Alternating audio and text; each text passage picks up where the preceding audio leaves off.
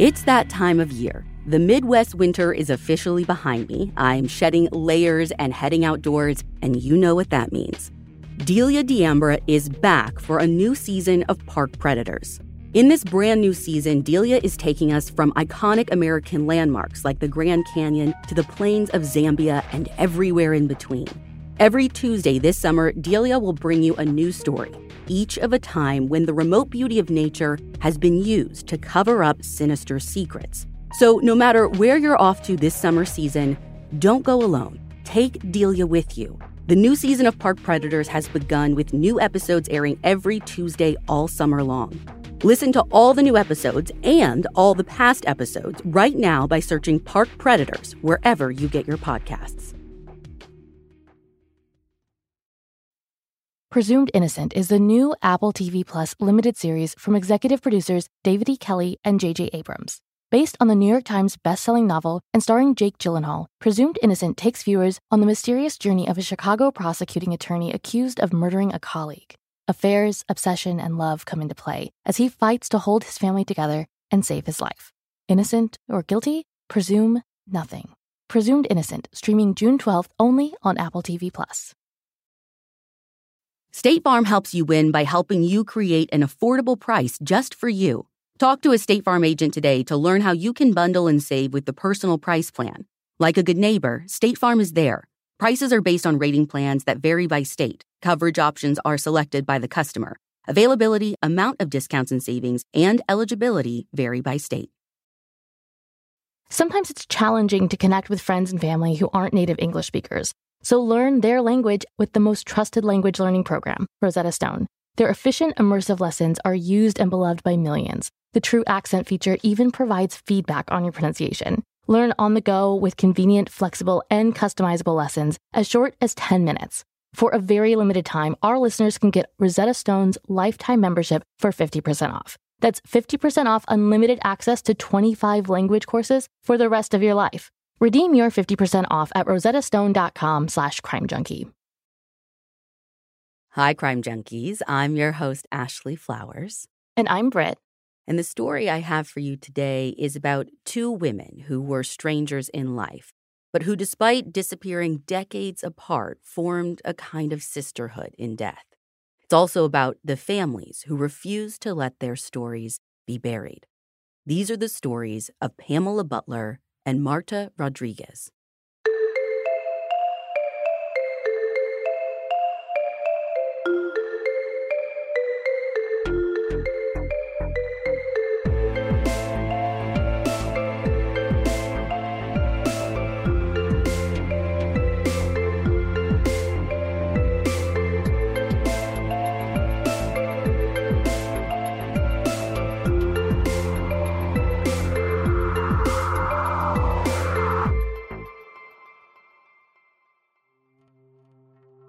It's late Saturday afternoon in Washington, D.C., and Thelma Butler is waiting for her daughter Pamela, who everyone calls Pam.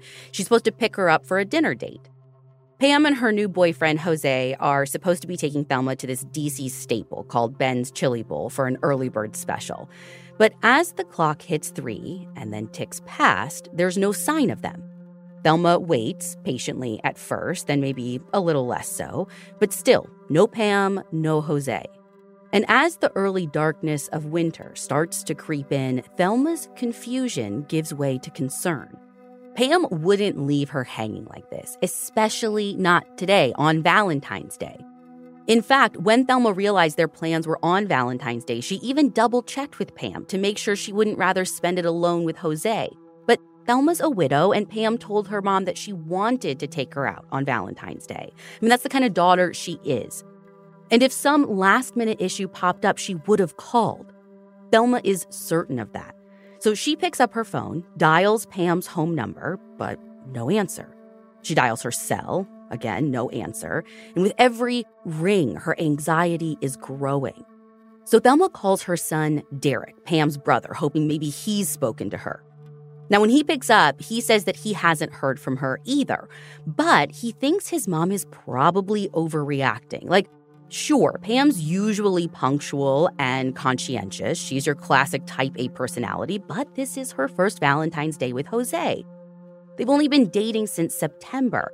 And that early kind of romance can make anyone a little distracted, a little selfish even. Besides, what's Thelma to do? File a police report on her 47 year old daughter for missing a dinner date? And what year is this happening in? 2009. Oh, yeah, I can hear that call now. Hello, officer. I'd like to report a crime.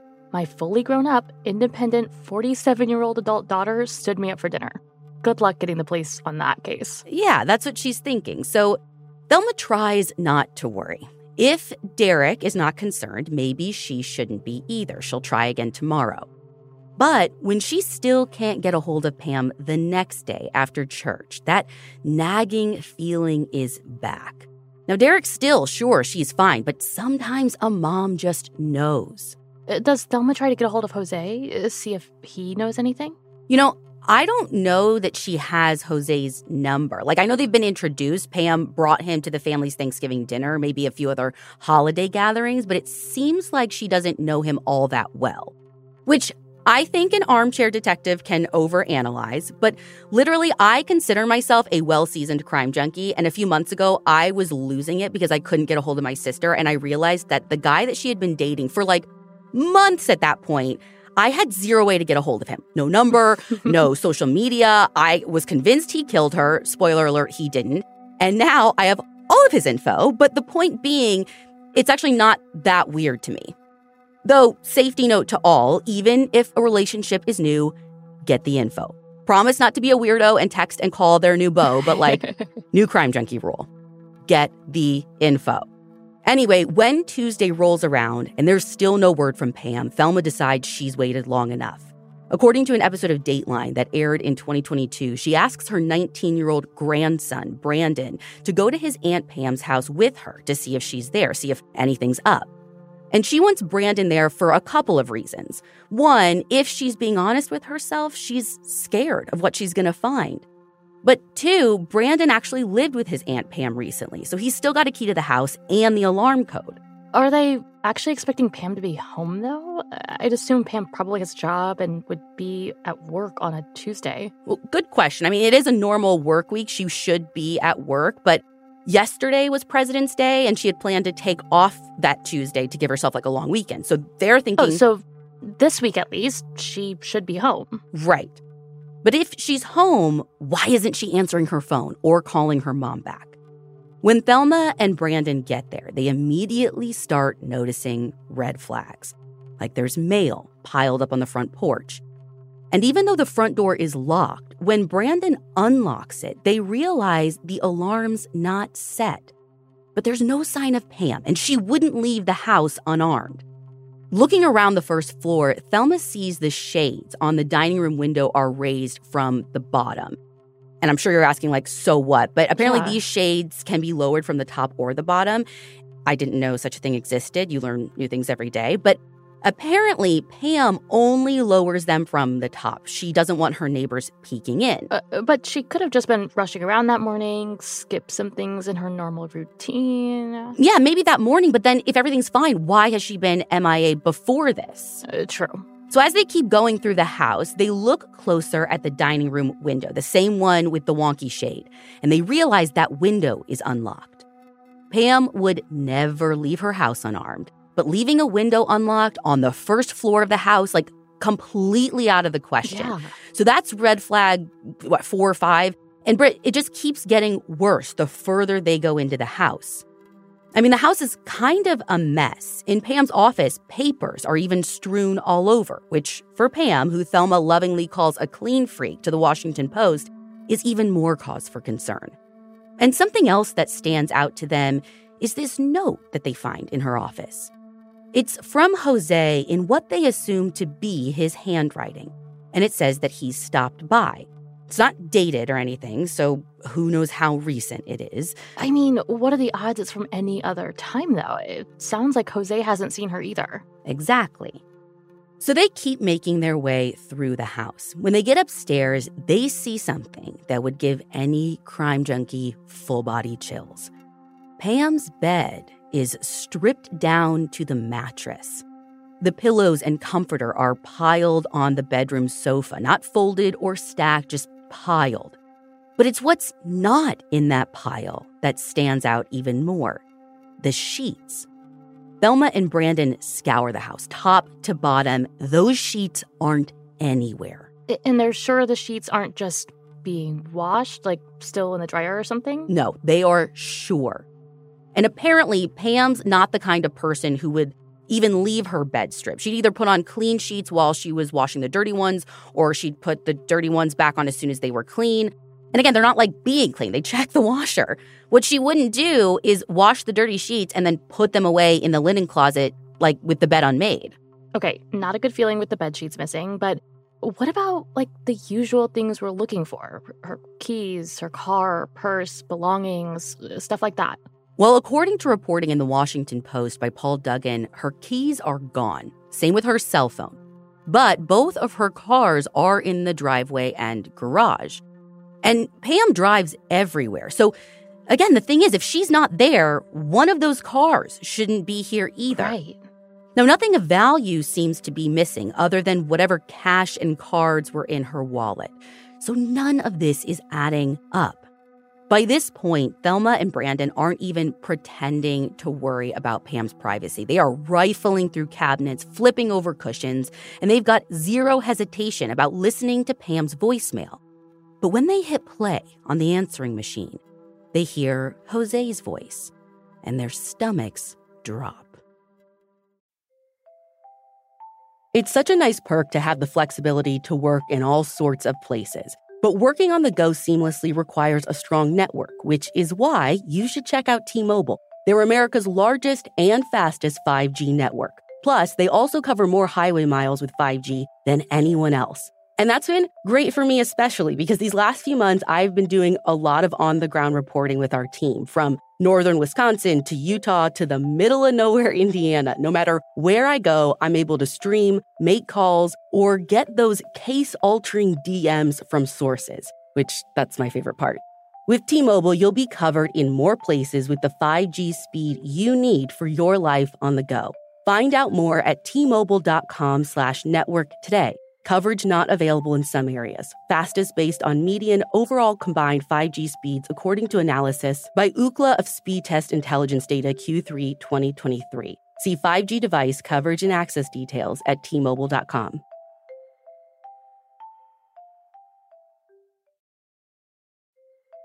This show is sponsored by BetterHelp. This year has already flown by, and there have been so many changes for me at the business that I'm actually really, really proud of but I am still trying to find a way to prioritize my mental health and my self care time. So, you know, I have some goals around what I want my work life balance to look like before the year is up. And I encourage everyone to just kind of pause for a minute, celebrate your wins, but also think about the adjustments you can make for the rest of the year. Therapy is a really good resource that can help you take stock of your progress and set achievable goals for the next six months. So if you're thinking of starting therapy, give BetterHelp a try. It's entirely online, designed to be convenient, flexible, and suited to your schedule. Just fill out a brief questionnaire to get matched with a licensed therapist and switch therapists at any time for no additional charge. Take a moment. Visit betterhelp.com slash crimejunkie today to get 10% off your first month. That's betterhelp, H-E-L-P dot com slash crimejunkie.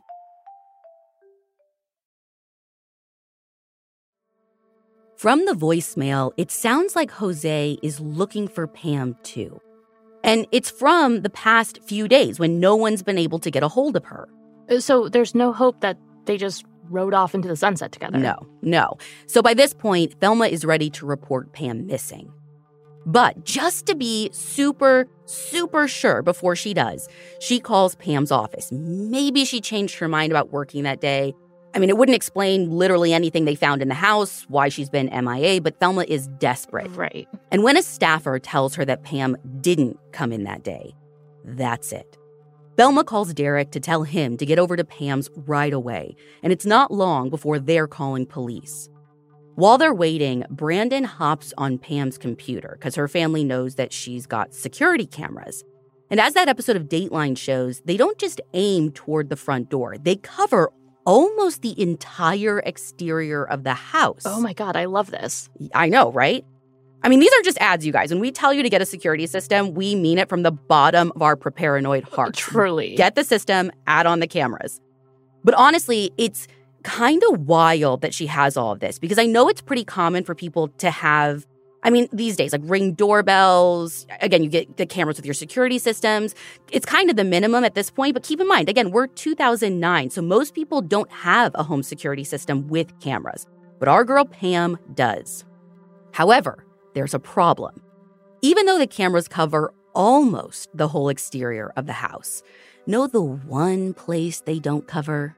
Uh, that side with that open window. Yep, that feels way too convenient for me. same.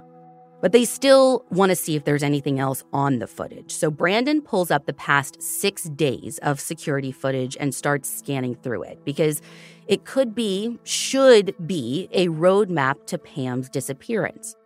I mean, the front door and the back door are both covered, and that's what really matters, right? But what he sees is strange, to say the least.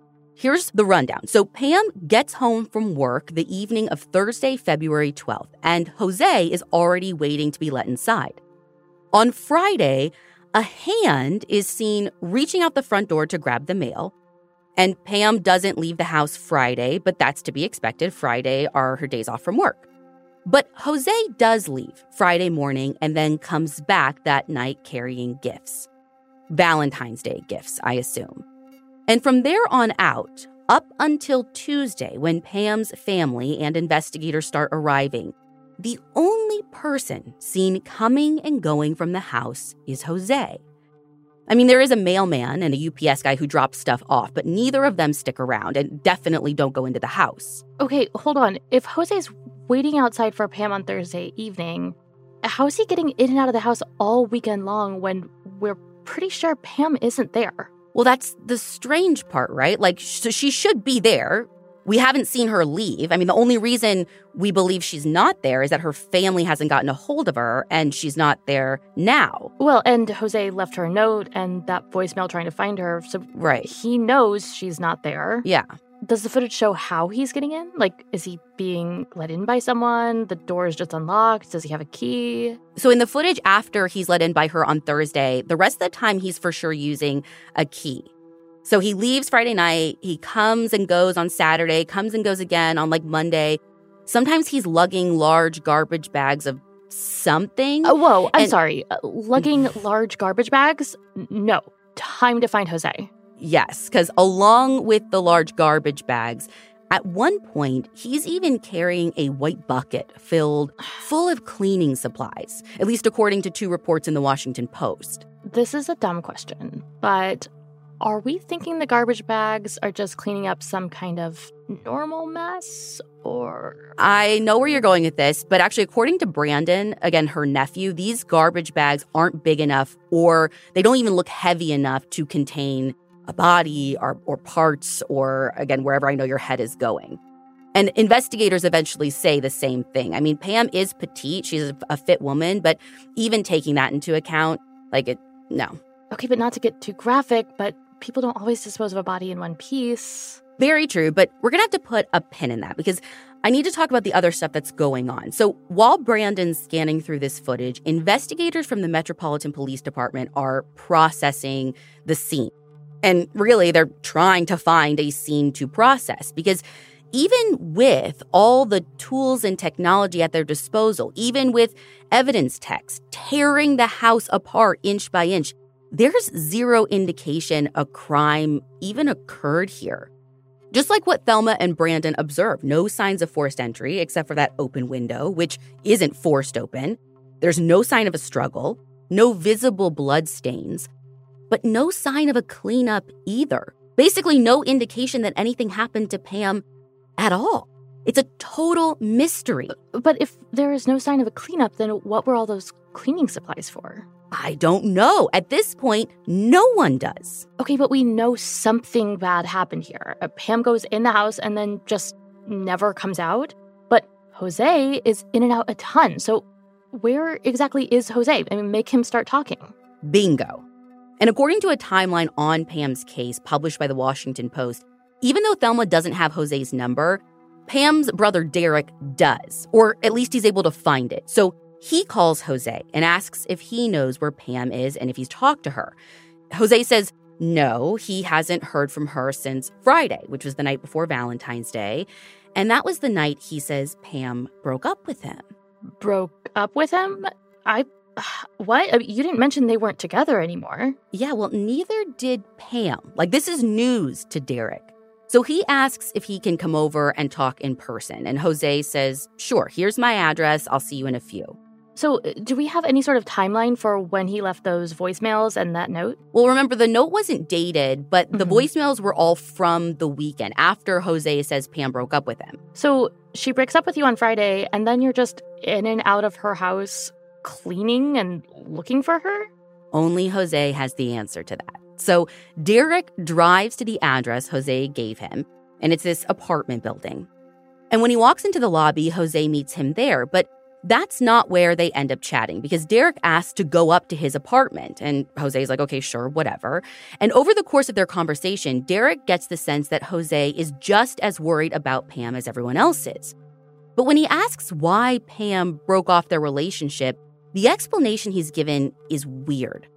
Jose says that they broke up because Pam was jealous, not of like an ex girlfriend or anything, but because Jose was still talking to his ex's daughter. Excuse me, sir.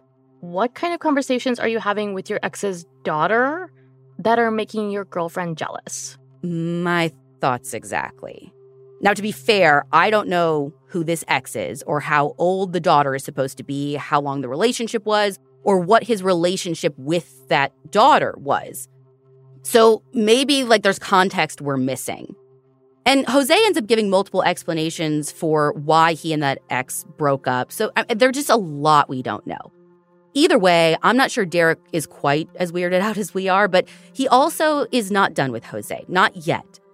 He looks him square in the face and tells him to strip like, take off your clothes. He wants to see if Jose has any new cuts or scratches, basically signs of a recent physical altercation. And Jose does it. I'm down to his underwear. I am both super uncomfortable and super impressed. Girl, same. But Jose's clean. No cuts, no scratches, no bruises, nothing. But Derek's still not done. And he starts going through Jose's stuff, opening closets, looking in drawers, peeking under furniture. And he's trying to accomplish a couple of things here. I mean, one, he wants to see if Jose's hiding anything physically, a weapon or evidence or whatever. But he's also kind of just messing with Jose's head. He wants to mm-hmm. gauge his reaction. And the whole time, Jose is totally chill, just sits back and lets Derek do his thing. He's not defensive, he's not secretive, he's fine. And after about two hours of questioning, Derek leaves, no closer to finding his sister. Does Jose give a good reason as to why he was going in and out of the house after they broke up, or honestly, even how? I know that was my big question too, but I'm not sure Derek asks about that stuff yet. But honestly, he might not even know about that at that point. The timeline of who knows what when isn't totally clear here, so it's totally possible that Brandon is still scanning through the camera footage while Derek is dealing with Jose. You know what I mean? Got it. Got so I'm sure everything is like super chaotic like this early on. But either way, as Derek's walking out, according to reporting by Mark Segraves and Derrick Ward for NBC Washington, something's nagging at him, something Jose said. It's just like playing in his head on repeat, or Maybe it's not so much what he said, but rather how he said it. Because when Jose was swearing up and down that he didn't hurt Pam, that he'd never hurt Pam, he said, and this is a quote according to Derek, he said, I loved your sister. Loved, past tense. Maybe he's just using past tense because they broke up? Maybe, but if she broke up with him like within the last few days, mm. I don't, it just feels off to Derek. Yeah, but it's not exactly a smoking gun. Well, no, but there is no smoking gun, figuratively or literally.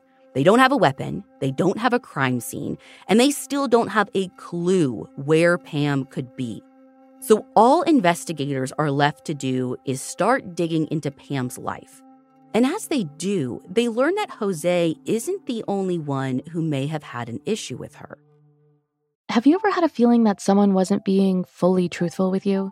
When you need to do a gut check because you're pretty sure something isn't adding up about someone's past, you should turn to Truthfinder. Whether it's a creepy neighbor or a random phone number that keeps calling you, Truthfinder has you covered. You can search for people by phone number, address, name, email, and more. Truthfinder can be especially helpful for running confidential background checks on anyone you're planning to meet from online dating apps. If you're on a dating app, you need to be on Truthfinder too. Truthfinder helps you identify potential threats so you can avoid them and protect yourself. Millions of people use Truthfinder to find out about people in their communities. If you've got questions about someone, you need to try Truthfinder. And if you're me, you always have questions about people. Truthfinder has helped me access useful, helpful information about the people I'm in contact with that are all my family, especially my kids. Truthfinder has made it simple to be cautious about the people we surround ourselves with, and the peace of mind it's given me is so incredible. Go to truthfinder.com slash crimejunkie for a special Crime Junkie offer. That's truthfinder.com slash crimejunkie to access your special offer today.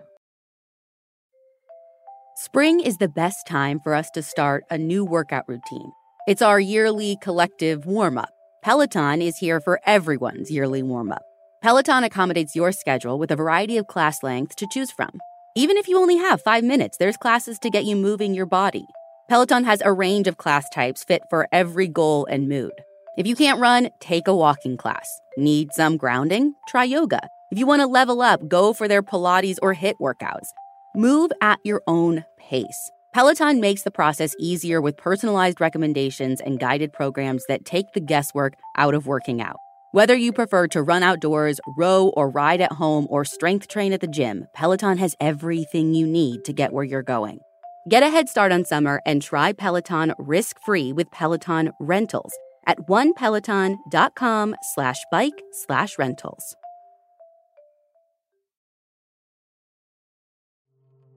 Remember how I said that her nephew Brandon lived with Pam for a while and then he moved out recently? Mm-hmm. Well, when he's talking to investigators, they learn that Pam had actually asked him to leave. Oh. Apparently, she was frustrated about money and didn't think that Brandon was like carrying his weight. And Brandon's not the only family member Pam's had money issues with. Investigators learn that Pam and her brother Derek own at least one property together, possibly more. It's this rental property, I think.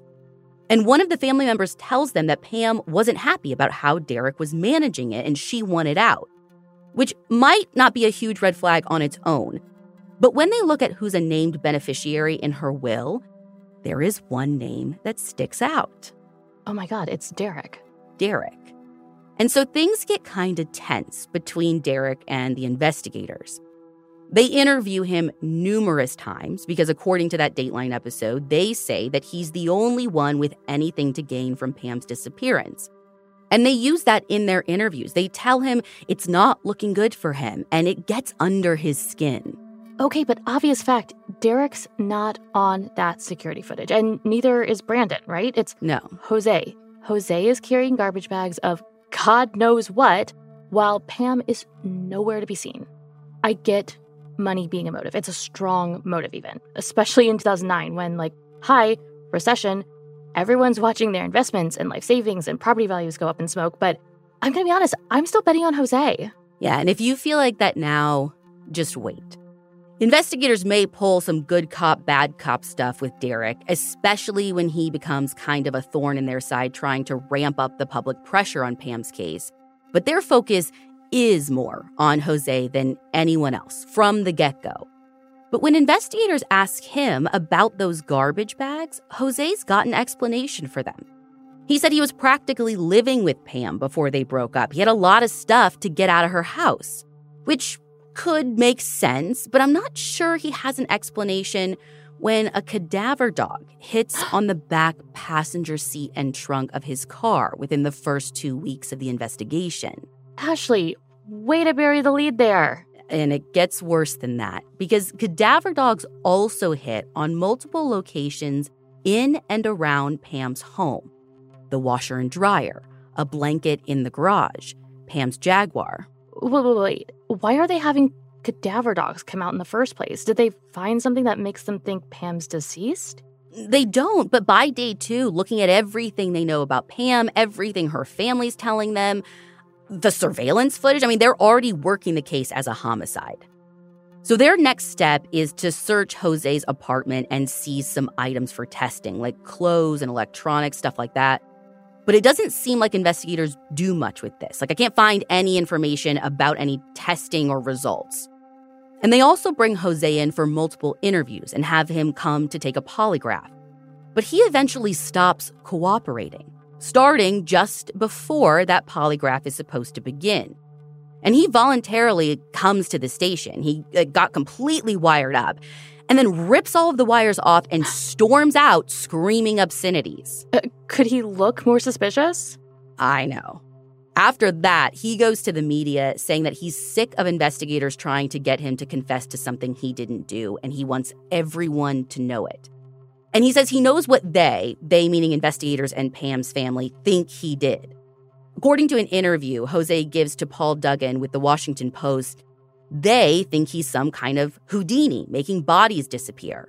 They believe he killed Pam and wrapped her body up in those bed sheets, probably shoved her in a trash bag as best he could, hoisted her out that dining room window on the only side of the house that doesn't have security camera coverage, snuck back in the house and left through the front door to make sure the cameras caught him leaving, and then drove off with her body in his trunk.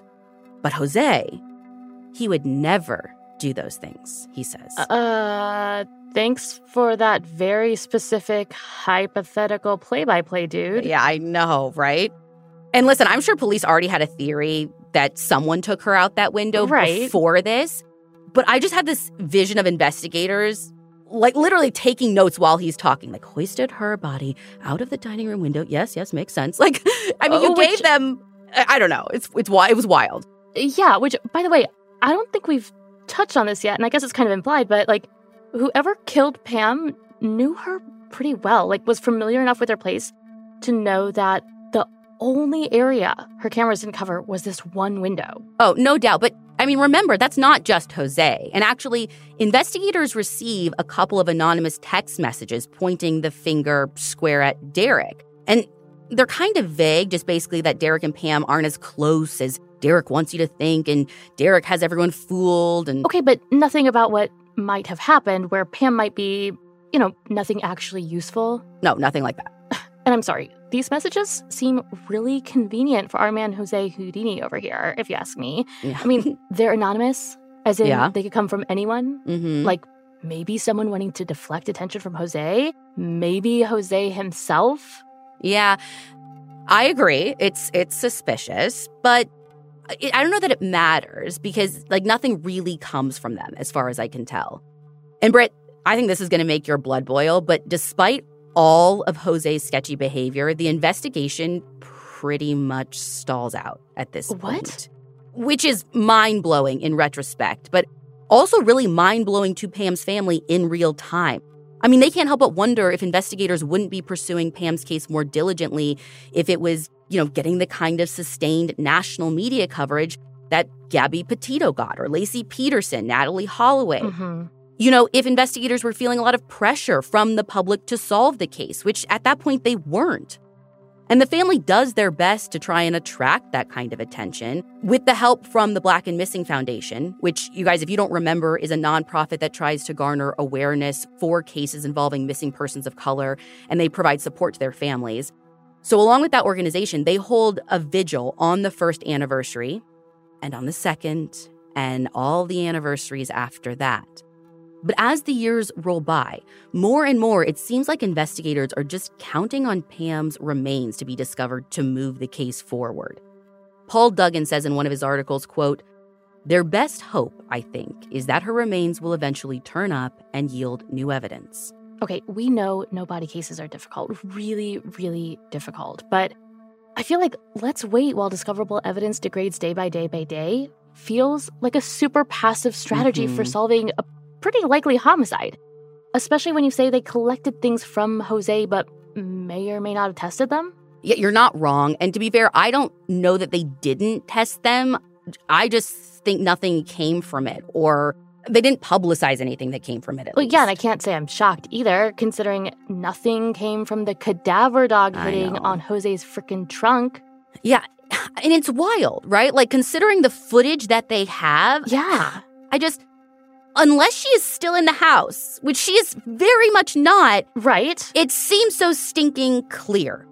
But despite the family's best efforts, Pam's case just sits on a shelf, gathering dust. By 2016, Detective Mitch Credle, who's been working the case for years, is either set to retire or already retired based on the source that you read. And he's just as frustrated as Pam's family is by the lack of progress. He's always felt her case wasn't getting the resources that it needed or deserved. When a judge declares Pam legally dead in July of 2016 at the family's request, Detective Credle lobbies his boss to assign someone new to the case, someone who can focus just on Pam's case. Because for as long as he's been on it, he has been working like a full roster of other cases too. Right. Well, and his lobbying works. Veteran cold case detective Mike Fulton is brought on to work Pam's case full time. He spends the first few months of 2017 retreading old ground. His gut is that Brandon was never a real person of interest, but he wanted to dig a little deeper into Derrick. Soon enough, though, I mean, he comes to the same conclusion with Derrick. I mean, hello, that's because Jose is our guy. Jose has always been our guy. and you are preaching to the choir. When Detective Fulton re examines the old security footage, he sees things straight off the bat that don't add up, including new things that no one else seemed to have noticed. For one, Pam had motion sensor lights outside, but in the footage, the lights weren't activating when they should. Almost like the sensors had been tampered with or something. Like maybe the guy who spent three days hauling garbage bags and cleaning supplies out of a likely crime scene preferred to operate under the cover of darkness. Detective Fulton also swears he can see Pam's keychain in Jose's hand as he comes and goes. But Jose had always told investigators he was using his own set of keys, a set of keys Pam's family never believed she would have given him in the first place. I mean, I'm just learning about this case today, and even to me, the key thing made no sense from the start. Dude was waiting outside in February. He obviously didn't have his own set. And certainly not after they break up, right? Like, right. no. Right, like he, he waits for her outside. He comes in, she breaks up with him and hands him a set And of here's her the house key. keys. Yeah, I don't think so. So now that Pam's case is being actively worked, Detective Fulton is able to uncover a lot of useful information in pretty short order, including some information from a new witness. Whoa, a, a witness? It's a witness, not to Pam's death, though, a witness to Jose's long history of violence against women. This witness is Jose's adult son, Hansel. Jose had Hansel with his first wife, Marta. And Marta, well, Marta also disappeared under mysterious circumstances in 1989, two whole decades before Pam. And what Hansel tells investigators about his dad is enough to unravel a lifetime of violence and abuse. Get suspiciously good deals during National Outlet Shopping Day. National Outlet Shopping Day is the weekend of June 8th and 9th. At Simon Premium Outlets, over 70 locations across the country, there are special deals and celebrations you won't want to miss. Tons of brands you love are participating, from high-end designers to go-tos for kids. Get thousands of deals on top of already low outlet prices. Visit premiumoutlets.com slash NOSD to find a Simon Premium outlet near you. And don't miss National Outlet Shopping Day, June 8th and 9th. Every day is a great day when you're not worrying about your appliances and home systems. And that's what you get with an American Home Shield warranty. Unexpected breakdowns like a leaky faucet or a faulty water heater won't break the bank with an American Home Shield warranty because covered repairs and replacements are taken care of, just like that. Choose a plan that works for you and your budget, and then it's simple. When a covered item in your home breaks, contact American Home Shield and their trusted and qualified pros will fix it or replace it based on the coverage limits in your agreement. Don't worry, be warranty. Right now, you can take 20% off. Go to ahs.com slash crime junkie now to save 20%. That's ahs.com slash crime junkie for 20% off any plan. American Home Shield. Don't worry, be warranty. See ahs.com slash contracts for coverage details, including limit amounts, fees, limitations, and exclusions. New Jersey residents, the product being offered is a service contract and is separate and distinct from any product or service warranty, which may be provided by the home builder or manufacturer. Detective Fulton learns that Jose met Marta in Puerto Rico during his military service. They had a son together named Hansel and settled in Arlington, Virginia, but when Jose was redeployed, this time to Central America, he met and married another woman named Guadalupe in Panama. Now, he brought Guadalupe back to the US, settling her somewhere in the DC area as well. Guadalupe knew nothing of Marta or Hansel, and for a while, Marta didn't know anything of Guadalupe or the son she had with Jose either. So, this dude had two separate families at the same time in the same metro area? Yeah, bold, right? yeah. According to that episode of Dateline, Marta eventually figured it out because there's no way you can keep a charade like that going on forever. Yeah. Now, Hansel was about four years old at the time and was living with Marta's family in Puerto Rico, and Marta ended things with Jose. She got an apartment with roommates, got a job at a psychiatric hospital, even got a new boyfriend she really liked. But Jose wasn't about to let his wife walk away even though he had a whole other wife. Mm-hmm. Jose started following Marta everywhere to the point where he was full on stalking her. I mean, she was terrified. And she had every reason to be, especially when Jose straight up abducted her one day in 1989, held her captive in an Arlington hotel room for two days, tied her up with rope and duct tape, beat her up, and sexually assaulted her over and over. She was certain she was going to die. So when she saw a tiny opportunity to escape, she knew she had to take it. And she was able to get all the way out to the street before Jose caught up with her, grabbed her by her hair, trying to drag her into a wooded area nearby. Oh my God. And I don't think there was any doubt in her mind what the outcome would be if he got her into those woods. But just then, when I'm sure she was losing all hope, a car slammed on its brakes. And she probably thought she was hallucinating when she saw an Arlington cop running at her and Jose at full speed. But she wasn't. And this cop, a former beat cop named Officer Seton, tackled Jose and put him in handcuffs. And when he asked her what was going on, she told him her whole harrowing story. When Officer Seton checked out Jose's car, the duct tape and rope were just there, sitting out in oh plain oh view, God. visible through the window. Once Jose was in custody, facing charges of misdemeanor assault and battery and felony abduction, he made a bone chilling statement to police. According to reporting by Keith L. Alexander and Peter Herman, Jose said, quote, I'd rather see her dead than be with someone else. Mm. And Marta, she said basically the same thing. When she was formally interviewed about this whole incident, she told cops that not only would Jose kill her, but he'd kill them too. Uh, but uh, I guess I'm confused. Was her going missing like those two days he kept her tied up in the motel room? Or like, is she still missing when Hansel comes forward to talk to these detectives in 2017? Yeah, both. So Jose kidnapped her and held her in that hotel room, right? And Officer uh-huh. Seton just happened to roll up exactly at the right moment to intervene.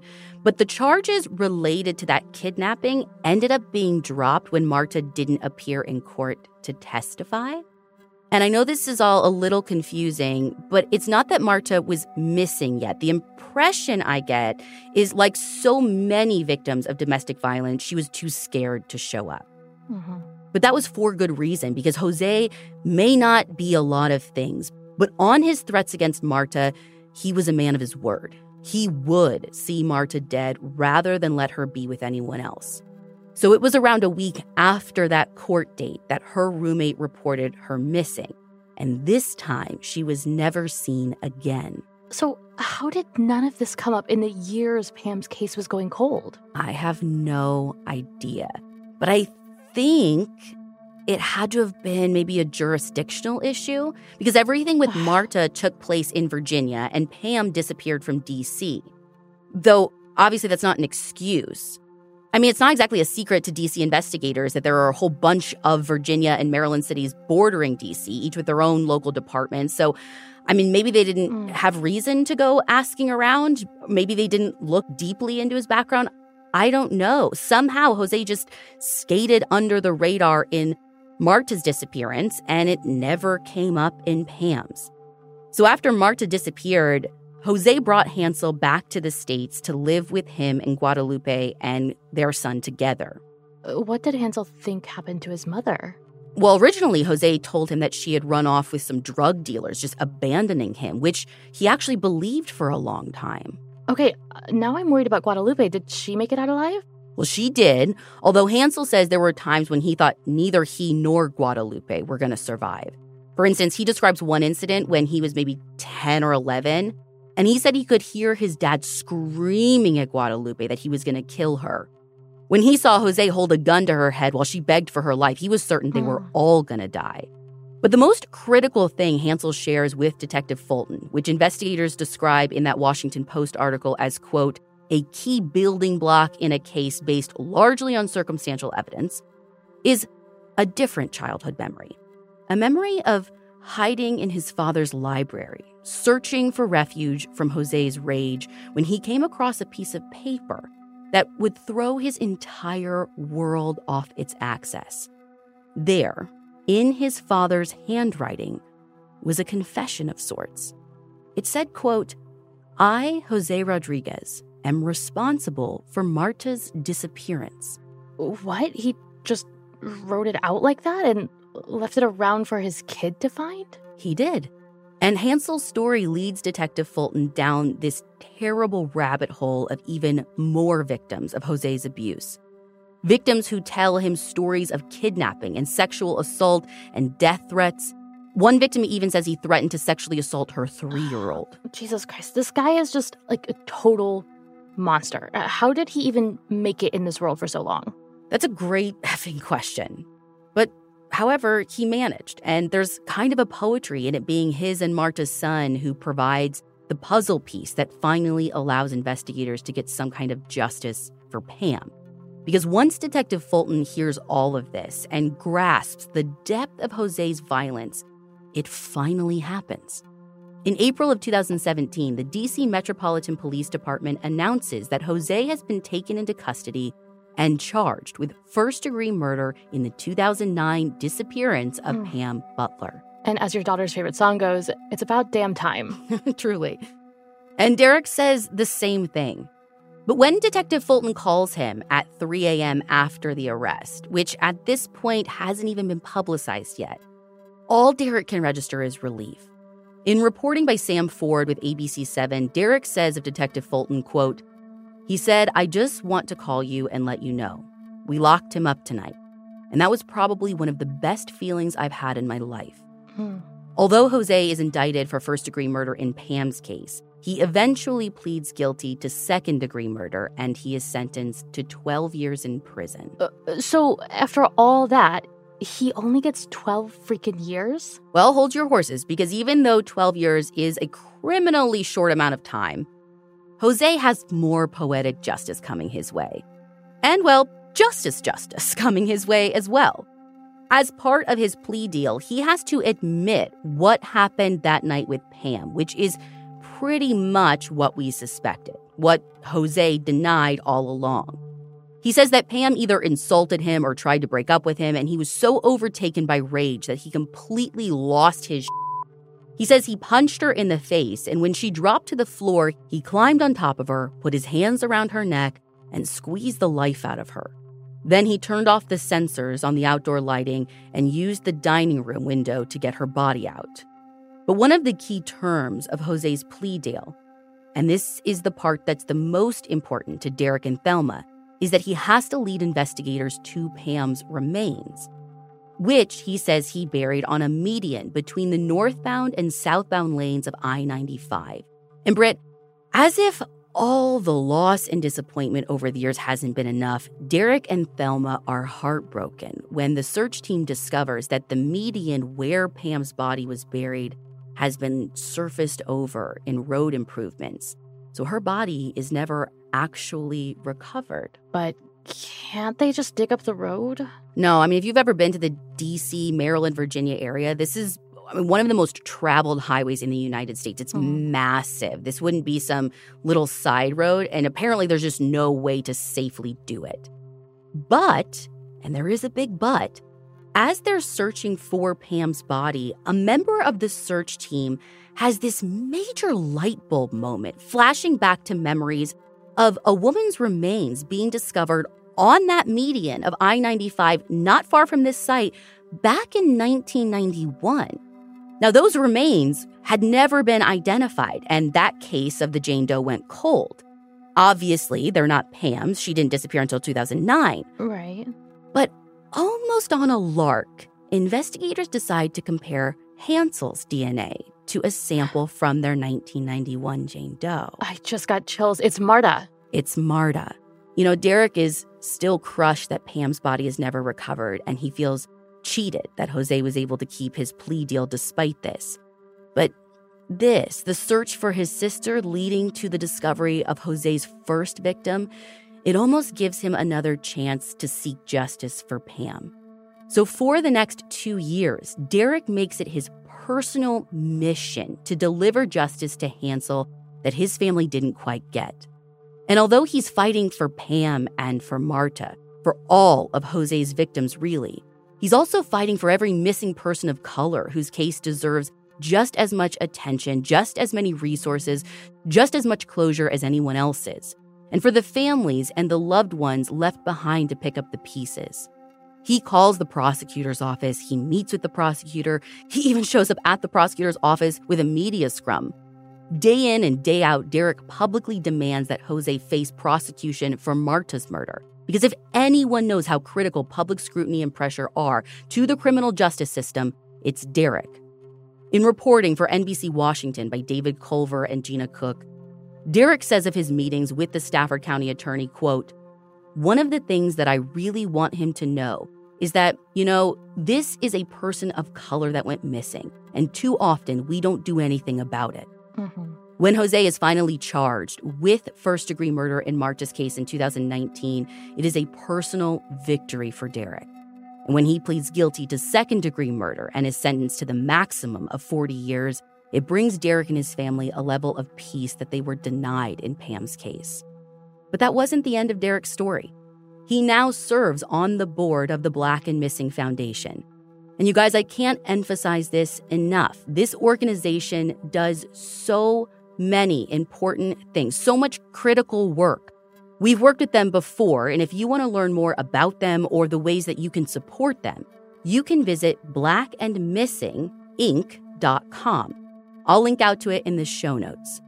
Derrick's work with the foundation is just the latest stage of the promise that he made to Pam so long ago.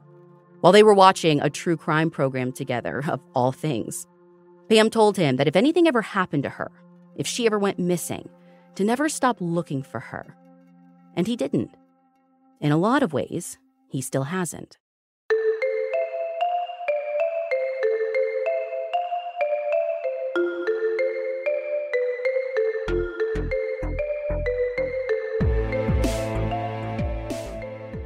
You can find all the source material for this episode on our website, crimejunkiepodcast.com. And you can follow us on Instagram at Crime Junkie Podcast. We'll be back next week with a brand new episode.